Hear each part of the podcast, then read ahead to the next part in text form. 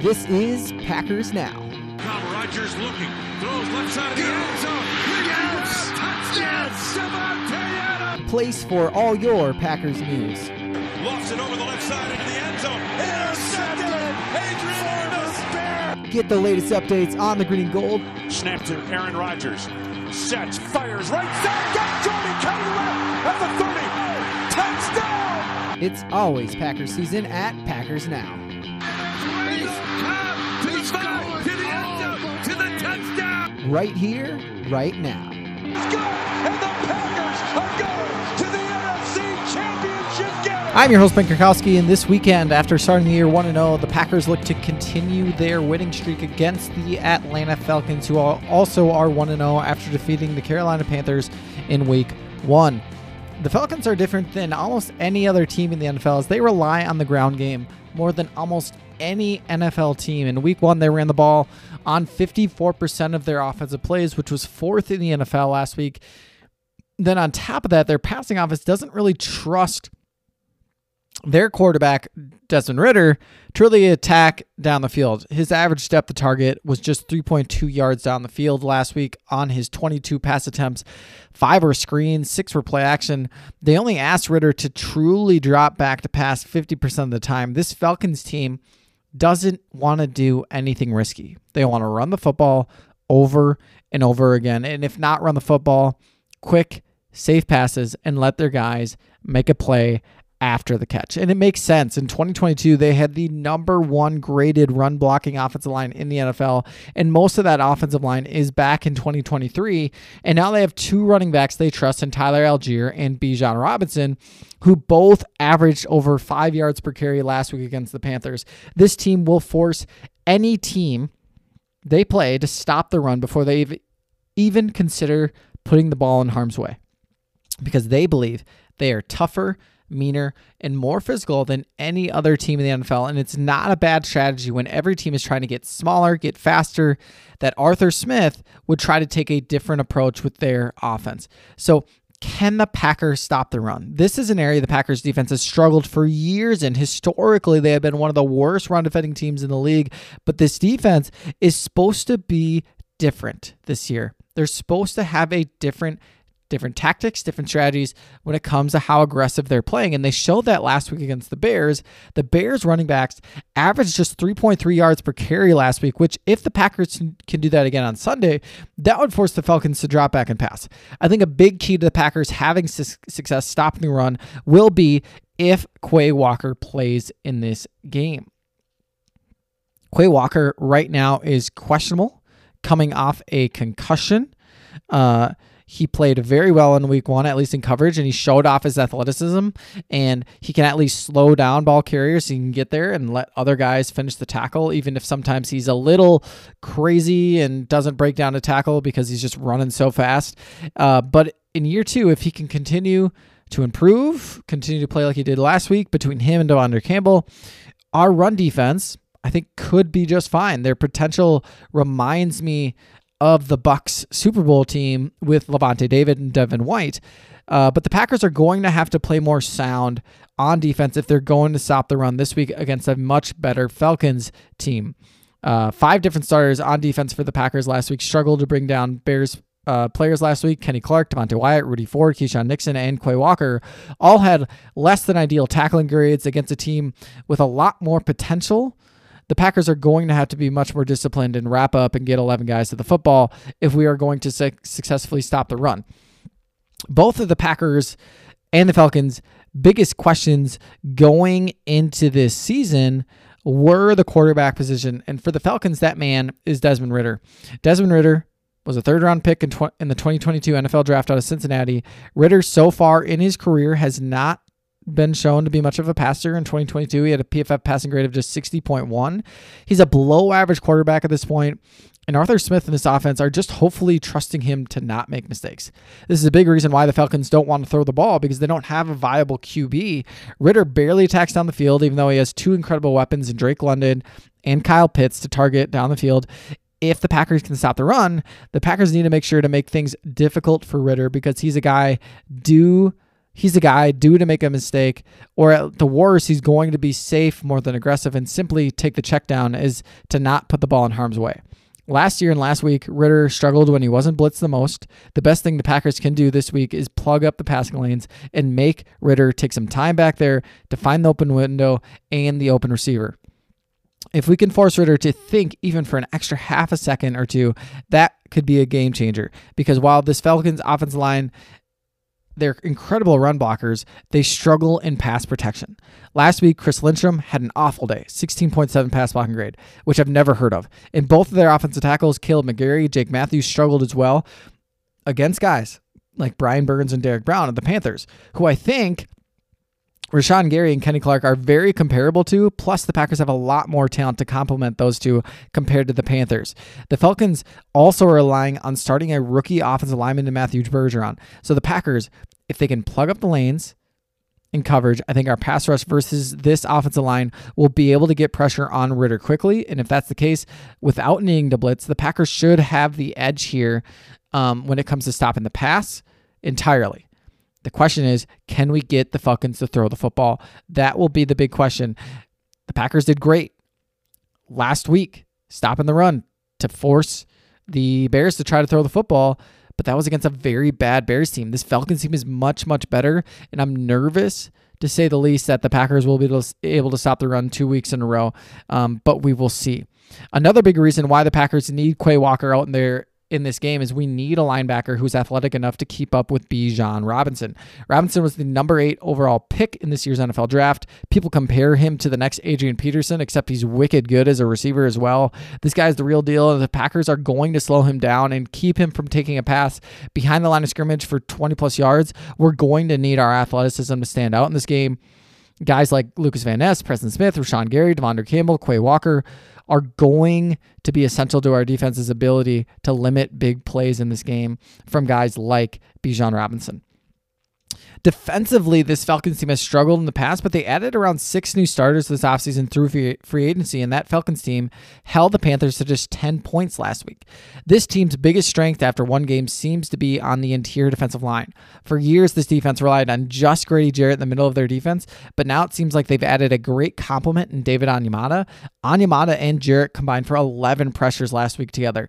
These two completely blew up the game for the Panthers offense, and this is the matchup that concerns me the most, as these two will most likely spend a majority of the game going one on one with guys like Josh Myers and JRJ, our two worst offensive linemen. Last week, we saw Jordan Love run the offense exceptionally well, but that was because he wasn't pressured almost ever.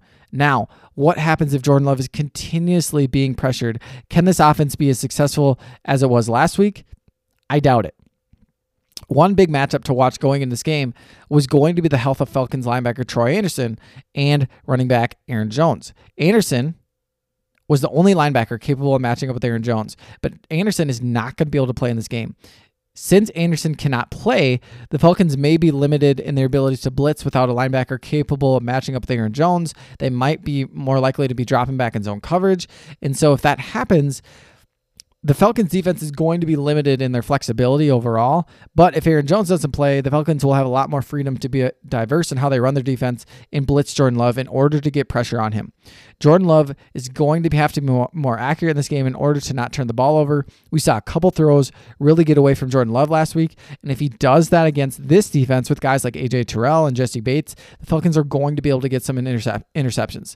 The one big thing going the Packers' way in this game hopefully our rushing attack versus this Falcons run defense. Last week, even though the Falcons held the Panthers to just 10 points, they gave up 4.8 yards per carry, which is the sixth highest in average in the NFL last week. The Packers need to continue to rely on the ground game and try to make things easy on Jordan Love.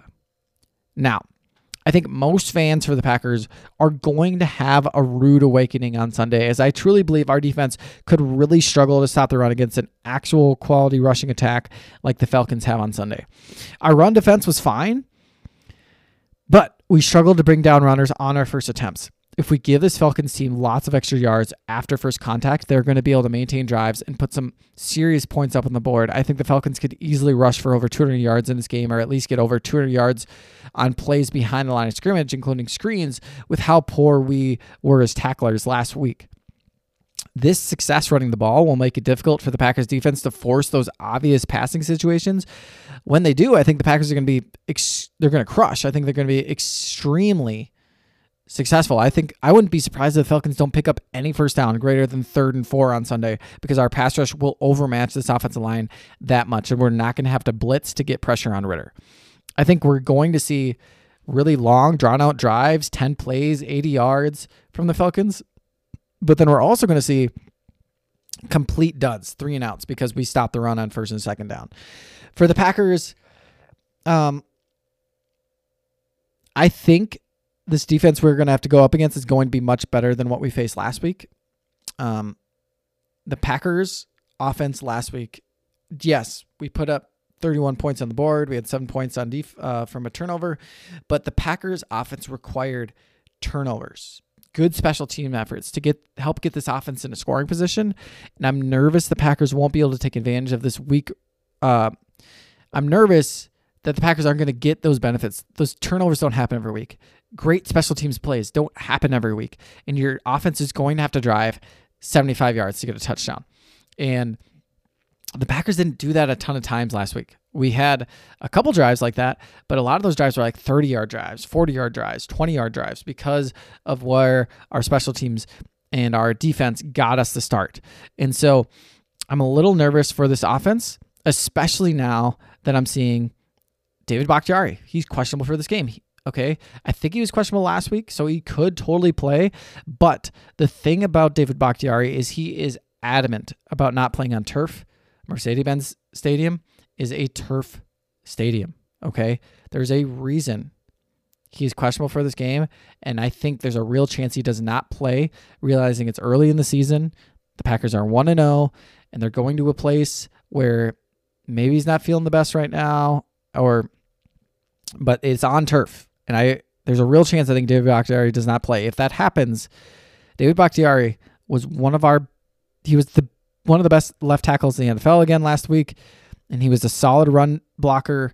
And most of our offensive line is not, and that is concerning because I think the Packers might not be able to take advantage of this weak run defense by the Falcons because we weren't that efficient running the football last week, really. And I get that was against a ba- a bad Bears run defense.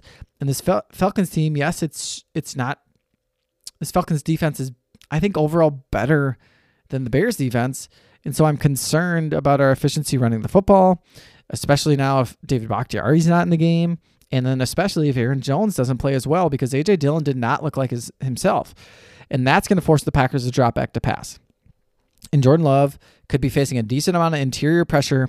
If that happens, this Packers offense, you might see an entire half where they struggle to put a full drive together. I think Matt LaFleur, though, is the better coach in this game. I think he can scheme his guys open. I think, thankfully, if Elgton Jenkins can on his own stop either Grady Jarrett or David Onyemata, then the combination of Josh Myers and JRJ should be able to manage the other uh, guy together. So I think there will be times, one or one of those two can cause big pressure up the middle for the Falcons, uh, Onyemata or Jarrett. Uh, it's not going to be every drive. They aren't elite players by any means, but I think this Packers offense is going to struggle way more than they did last week. I think it's going to be a low scoring affair, a lot of three and outs from both teams, and both teams really having a couple of really long drives that take a lot of time off the clock when their running games are effective. And I think ultimately the Packers are going to win this game uh, 17 to 14, but it's going to be scary. I think we're going to see some like Anders and our Anders Carlson kick could make or break this game. Uh, I think it's going to be that close. I think this game is going to be ugly with guys like Aaron Jones questionable, David Bakhtiari question, Quay Walker questionable, Christian Watson questionable. Um, Watson did practice on a limited basis on Friday, unlike Aaron Jones. So Christian Watson is closer than Aaron Jones is which makes me feel like Aaron Jones probably is not going to play in this game. Christian Watson is going to be on a snap count if he does play, like 10, 15 plays. But honestly, to me, that's not worth it. If he is not 100%, don't play him. Okay. Christian Watson is the future of this franchise. You can't let him go. And honestly, if you have any guys dealing with injuries, let them sit. It's too early on the year to lose these players. They're too important to this team. We can't have guys playing at 70%. I don't think that's the right choice.